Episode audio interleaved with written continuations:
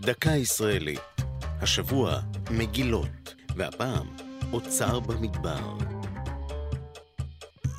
מה משותף לישעיהו, לסרך היחד ולפשר חבקוק? אלה שמות המגילות שנכתבו במאה הראשונה והשנייה לפני הספירה ונתגלו במערות במדבר יהודה.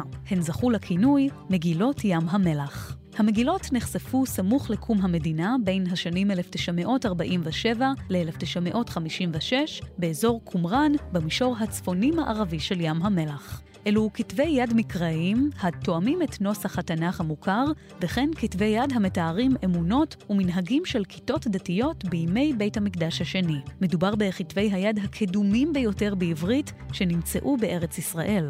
המגילות הראשונות נתגלו במקרה על ידי צמד רועי צאן בדואים, והארכיאולוג הפרופסור אליעזר ליפה סוכניק דאג להעבירן לידי האוניברסיטה העברית. בנו, הארכיאולוג והרמטכ"ל השני גאל ידין, רכש כעבור שנים אחדות מסוחר נוצרי בבית לחם וגם בארצות הברית, ארבע מגילות נוספות. בין הכתבים שנתגלו, בולט בחשיבותו הנוסח המלא של ספר ישעיהו. למעשה, במגילות ים המלח נמצאו קטעים מכל ספרי המקרא, מלבד מגילת אסתר. זו הייתה דקה ישראלית על מגילות ואוצר במדבר.